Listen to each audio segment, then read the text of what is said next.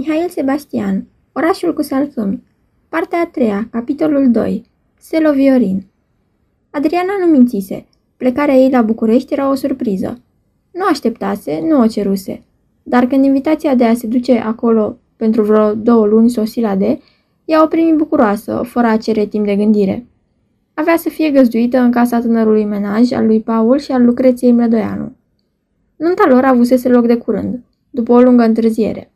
Fusese amânată de câteva ori sub diverse pretexte și tocmai când lumea începea să se îndoiască de rezultatul unei atât de lungi logodne, hotărârea fu luată prin surprindere și cu nunia aranjată în grabă. Tânăra pereche plecă îndată după nuntă în străinătate, într-o călătorie de câteva luni. Între timp, îi se cumpărase lui Paul din Zestre o casă la București și, în lipsa lui, familia trebuia să se ocupe cu mobilatul. Doamna Mlădoianu, mama lui Paul, venise de aceea într-adins la București să locuiască în noua casă și să supravegheze de aproape lucrările. Fiindcă era urât singură, în acea mare clădire de șartă, ea telegrafie la D și rugă să-i fie trimisă nepoata Adriana. Câteva vreme la București, Adriana nu-și regăsi liniștea obișnuită. Avea continuu senzația de a fi între două plecări. Zilele treceau repezi, schimbătoare, puțin agitate și ea care avea de prinderi vechi nu știa cum să le reia acolo între lucruri noi, între oameni necunoscuți. Trecea pe străzi uită de zgomote și lumină, se întorcea acasă obosită și parcă îndoindu-se de realitatea acelui timp. Nici odaia în care dormea nu avea înfățișarea unei odăi, în care rămâi singur cu tine, apărat de amintirea străzii și de larma orașului. Pereții miroseau a ulei proaspăt, mobilele a lemn dat de curând la rindea. Avea sentimentul de așteptare și de mică neliniște, pe care ți-l dă o casă nouă, în care lucrurile sunt așezate provizoriu și prost, gata să fie schimbate dintr-un loc în altul. Sertarele dulapului erau goale, fotografiile de familie aruncate pe unde se întâmpla, coșurile cu flori de la nuntă mai rămâneau încă prin colțuri.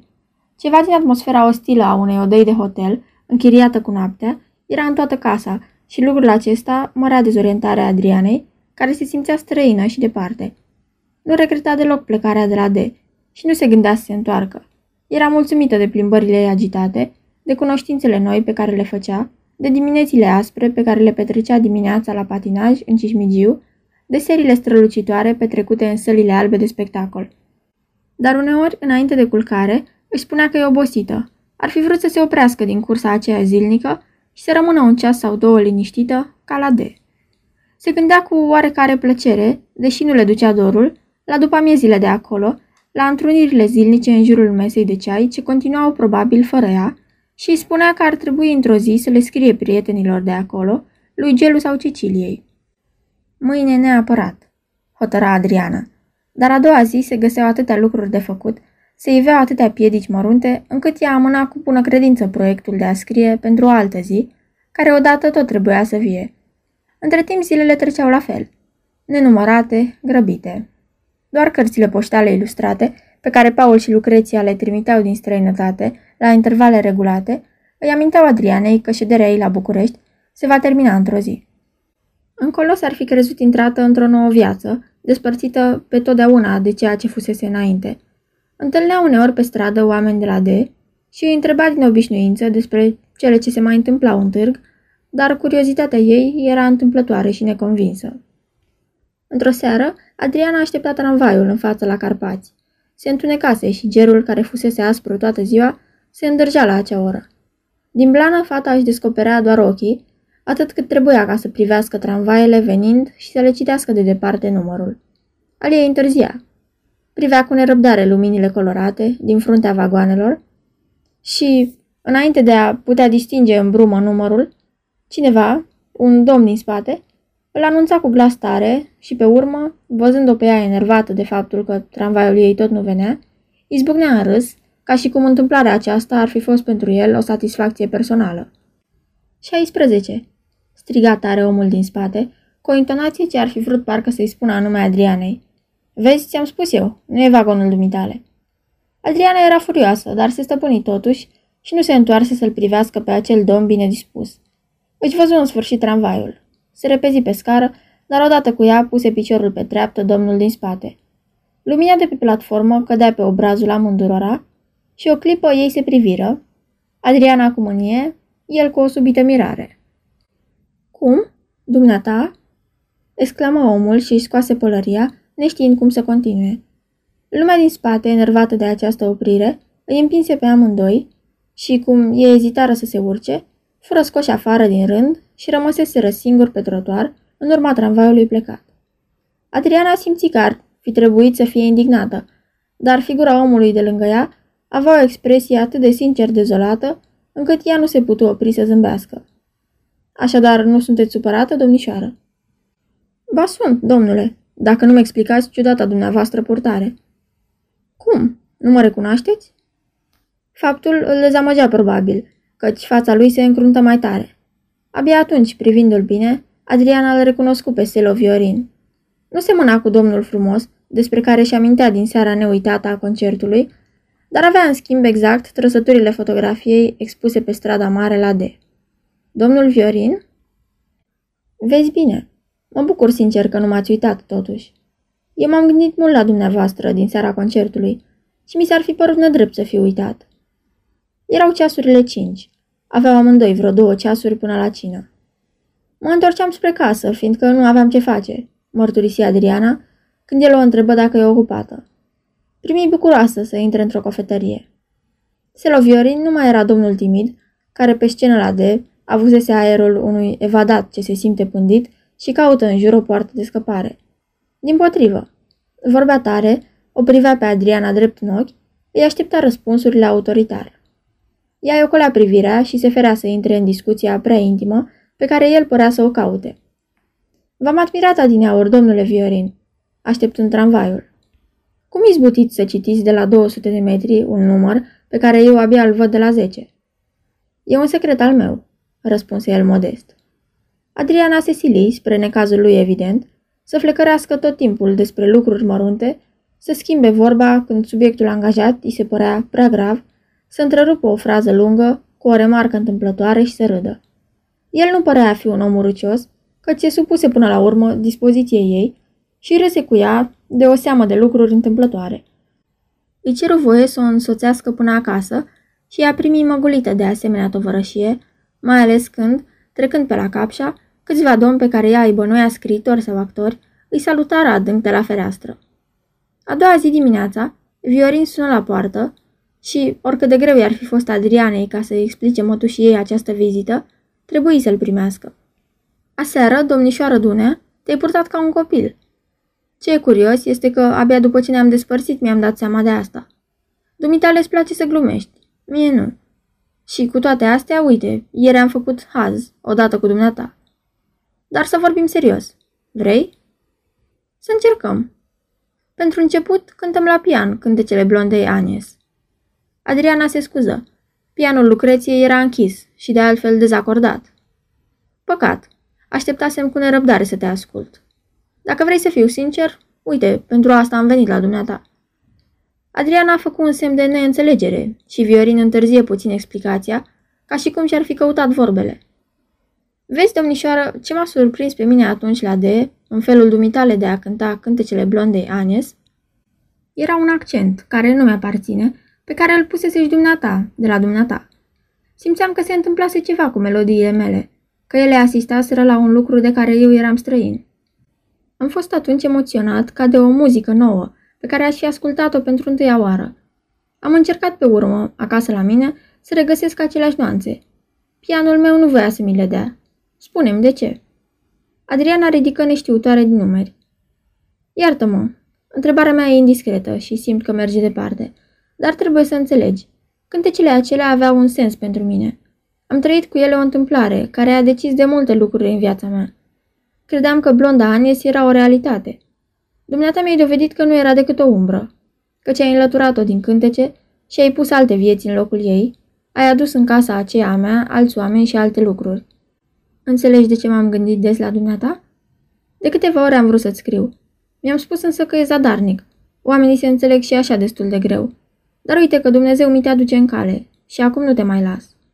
Adriana era surprinsă de această vorbire directă. Îl întâlnise pe Viorin cu o seară înainte, schimbase cu el câteva cuvinte glumețe și acum era înaintea ei, privind-o hotărât, vorbindu-i deschis, cu o căldură pe care o simțea sinceră, cu o pasiune convinsă. Nu știa cum să-i răspundă, nu-i plăceau vorbele decise și se temea de răspunderi. Surâse de aceea nehotărâtă, lăsându-l pe el să înțeleagă ce voia. Fu oricum drăguță și la plecare îl lăsă să-i păstreze mâna între lui mai mult decât ar fi trebuit. Nu era propriu-zis emoționată. Mulțumită, da, măgulită chiar. Oricum, el era Selo Viorin, compozitor aproape celebru. Cu un an înainte, pe vremea când ea descifra la de caietul lui de muzică, numele lui avea ceva legendar, nefiresc. Spunea pe atunci Selo Viorin, cum ar fi spus Alfred de Muzet. Colegele ei de școală îi ascundeau portretul în șorț și îi scriau numele pe marginea caietelor. Ori acum, acest bărbat brun și frumos, la care visau fetele și pe care îl lăudau revistele, venea să o vadă, îi vorbea pasionat, îi cerea rugător un răspuns. Adriana nu putea să nu fie sensibilă la asemenea omagii. Ar fi vrut să împartă cu cineva acest orgoliu, să spună cuiva întâmplarea. Un moment se gândi să-i scrie lui Gelu și să-i o povestească, dar se opri având impresia că ar fi o indiscreție penibilă. Nu-și bătea capul să știe dacă nu era în această taină un început de infidelitate și se hotără să o păstreze. Era mai simplu. Câteva zile nu a avut nicio veste de la Selo Viorin. Despărțindu-se de ea, el nu-și luase nicio obligație, ce e dreptul și nici nu-i spusese că are să revină. Dar Adriana aștepta și tăcerea lui o intriga. Cu fiecare zi ce trecea, nerăbdarea ei se mărea și devenea cu atât mai greu de suportat, cu cât ea nu îndrăznea să-și o mărturisească. Voia să se convingă că lucrul e indiferent și că nimic nu se întâmplase. Totuși, deschise cu o nestăpânită bucurie plicul care îi sosi într-un târziu din partea lui. Vei găsi, domnișoară, în plic, două bilete pentru simfonicul de duminică. Dacă n-ai cui să-l dai pe cel de-al doilea și dacă prezența mea nu ți-e cu totul neplăcută, voi fi fericit să ascult în tovărășia dumitale Petrușca. Voi fi la 11 fără un sfert în holul Ateneului. Adriana îl găsi într-adevăr duminică pe Selo Viorin și, cum i-a făcut de departe semn, el se grăbi spre ea vădit bucuros. Pe scări, până sus, el trebuie să strângă nenumărate mâini ce îi se întindeau și numai Adrianei pe toți acești cunoscuți care îl opreau. Era un nume pe care ea le știa din reviste literare sau afișe de teatru și era impresionată văzând acolo o lume la care ea se gândea altădată cu o naivă admirație. În sală îi puse întrebări multe lui Viorin, îi ceru amănunte, se miră de tot ce află. El primea jocul cu o voie bună. Era acolo un răsunet larg de sală populată, zgomote ce veneau de afară prin ușile deschise, strigăte amicale de la un fotoliu la altul, semne mici între cunoscuți. Pe scenă, muzicanții începeau să vină și sunetele acelea de instrumente ce se acordează se răspundeau vioaie în sală, mărindu-i larga rezonanță. Adriana privea puțin uluită rochile din jur, fețele multe și necunoscute, panica întârziaților care nu-și găseau locurile, fotoliile ce se deschideau zgomotos și repetat, totul o mulțumea.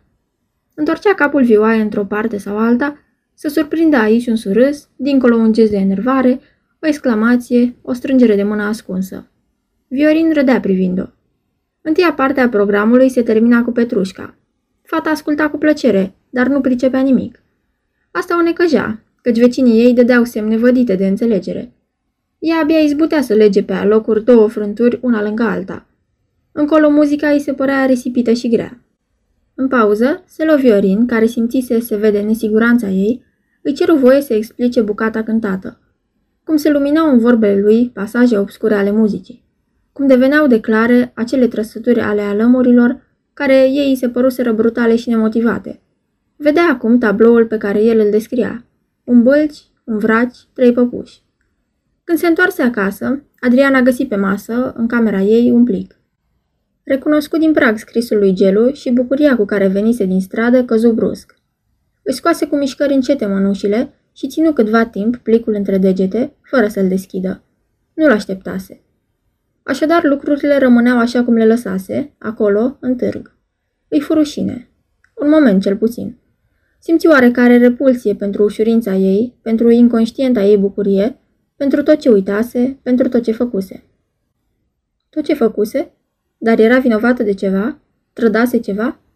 Nu, desigur că nu. Nu scrisese, fiindcă avusese și ea necazurile ei, nevoile ei și grijile ei. E ăsta un motiv ca cineva să-și bată joc de ea și să-i trimeată ironic scrisori pe care ea nu le cerea? căci era lămurit că numai din dorința de a o umili îi scria el acum, numai pentru ca să-i arate orgolios cât e el de bun și cât este ea de rea. Adriana se simți deodată nedreptățită, insultată și a avut poftă să plângă, să plângă tare, să plângă mult, ca să protesteze împotriva acestei cruzimi, care venea să o lovească neomenește, tocmai într-o dimineață în care crezuse că ar putea să fie veselă. Dar nu, ei nu îi se permitea asemenea bucurie și nevinovata plăcere de a fi ascultat un concert, ea trebuia să o plătească greu, imediat, fără întârziere. Cât era de nenorocită și cum se ridicau toate împotriva ei. Se lăsa așa cum era, cu paltonul pe ea, cu pălăria în cap, cu plicul nedeschis între degete, pe speteaza unui scaun, descurajată. Dintr-o odaie depărtată, se auzea zgomot de farfurii. Se punea masa. Hotărârea ei fu nemiloasă. Nu avea să mănânce. Nu avea să mănânce de vreme ce și acest lucru ar fi putut să-i fie imputat. Era mai bine așa, să rabde, să sufere, să se îmbolnăvească, poate, dar să păstreze până la urmă conștiința nedreptății ce îi se făcea, până când într-o zi vor vedea ei, vor vedea, dar nu vor avea timp să repare nimic. Se întinse pe dormeză. Își îngropa capul în mâini și își ghemoi trupul zgudiui de sughițuri. Lacrimile îi curgeau rare pe obraj și ea avea blânda durere de a fi făcut un sacrificiu, încă unul. Fusese vorba ca Viorin să treacă pe la ea într-o după masă și să o ia la o expoziție, dar în dimineața zilei fixate el trimisese câteva rânduri de scuze. Era invitat la cei la palat, unde trebuia să cânte în intimitate pentru principese. Altădată, într-o seară în care hotărâseră să se ducă împreună la teatru, el veni de asemenea să se scuze în ultimul moment. Era o serată de gală, la legația Olandei, și nu-l putea refuza pe ministru, prieten personal și mare admirator al muzicii lui. Adriana se simțea cu atât mai măgulită de vizitele, oricât de rare ale lui Viorin, cu cât știa că sunt disputate. Cine știe ce ambasador sau ce doamnă din marea societate fuseseră refuzați pentru modesta plăcere de a veni să o vadă pe ea. Se întreba Adriana când Selo Viorin suna la poartă. Îl recunoștea după felul lui de a suna lung și apăsat. Cobora chiar ea să-i deschidă, căci îi plăcea intrarea lui zgomotoasă, de om ocupat, care a venit din întâmplare, schimbă câteva cuvinte și pe urmă dintr-o dată îți propune luminat o aventură sau alta. Vrei să umblăm împreună? Ieșeau în stradă și acolo Viorin, care era un vagabond, era cale la casă. Vorbea tare, râdea, se oprea la vitrine, răspundea unui salut, povestea o istorie pe care o lăsa neterminată la jumătate. Umbla enorm de mult, fără să o întrebe pe fragila lui tovarășă dacă nu obosește. Din instinct parcă se îndrepta spre marginile orașului, unde casele sunt rare și cerul se lărgește. Plimbarea lor, pornită de pe calea Victoriei, sfârșea la șosea dincolo de Vila Minovici sau în partea opusă, afară, spre Filaret. Era curios omul acesta și nu odată o intriga pe Adriana. Era în viața lui ceva misterios și neclar. Modestie? Inaptitudine pentru descrieri precise? Orgoliu? Fapt e că, deși el vorbea mult și abundent, ea nu izbutea să afle nimic sigur despre el. Nici măcar unde locuia, nu află. Îi vorbise el despre o casă ascunsă undeva între copaci, cu o arhitectură specială, cu mobile vechi, cu fântâne arteziene, cu o terasă italiană. Îi dăduse chiar o seamă de amănunte complicate, dar lucrul cel mai simplu și mai la îndemână nu îl spusese. Strada și numărul acelei case. Nu că s-ar fi ascuns, dar mergea firesc către mister, așa cum un om de cifre ar merge spre claritate. De aceea îi se întâmpla uneori să se contrazică, să dezmintă azi un lucru spus ieri, să afirme mâine un lucru negat azi. Adriana nici nu se obosea să-i atragă atenția asupra acestor mărunte inconsecvențe, știind că în viața lui, diversă și bogată, ele nu pot avea nicio însemnătate.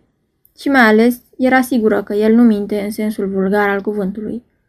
Când un om ducea o viață ca a lui, nimic n-ar mai fi putut fi născocit spre a o înfrumuseța. Din potrivă, Viorin încerca să micșoreze importanța relațiilor lui, vorbea în trecere despre ele, nu insista. Cine e doamna care a trecut? Principesa Bogdan. Ți-a surâs amabil când ai salutat-o. Ți se pare? Uneori, luat cu vorba, începea să povestească el însuși despre un eveniment modern la care asistase, dar deodată, probabil din discreție și din teamă de a nu da impresia că se laudă, se oprea scurt și refuză să continue. Închipuieți că miercuri seara, prințul Bogdan mi-a spus. Dar nu, să vorbim mai bine despre altceva. Adriana stăruia zadarnic, că cel refuza să se explice și schimba neglijent vorba. Dar când i se întâmpla să fie antrenat, povestea cu plăcere și atunci felul lui de a vorbi, deși vag și lipsit de amănunte exacte, avea o putere de evocare curioasă. O lume nedecisă, de condiție socială nefixată, de o psihologie puțin fantastică, defila înaintea Adrianei și Viorino o descria cu atâta patimă, încât ascultându-l, fata nu se mai silea să știe cât era de verosimilă întâmplarea. Verosimil?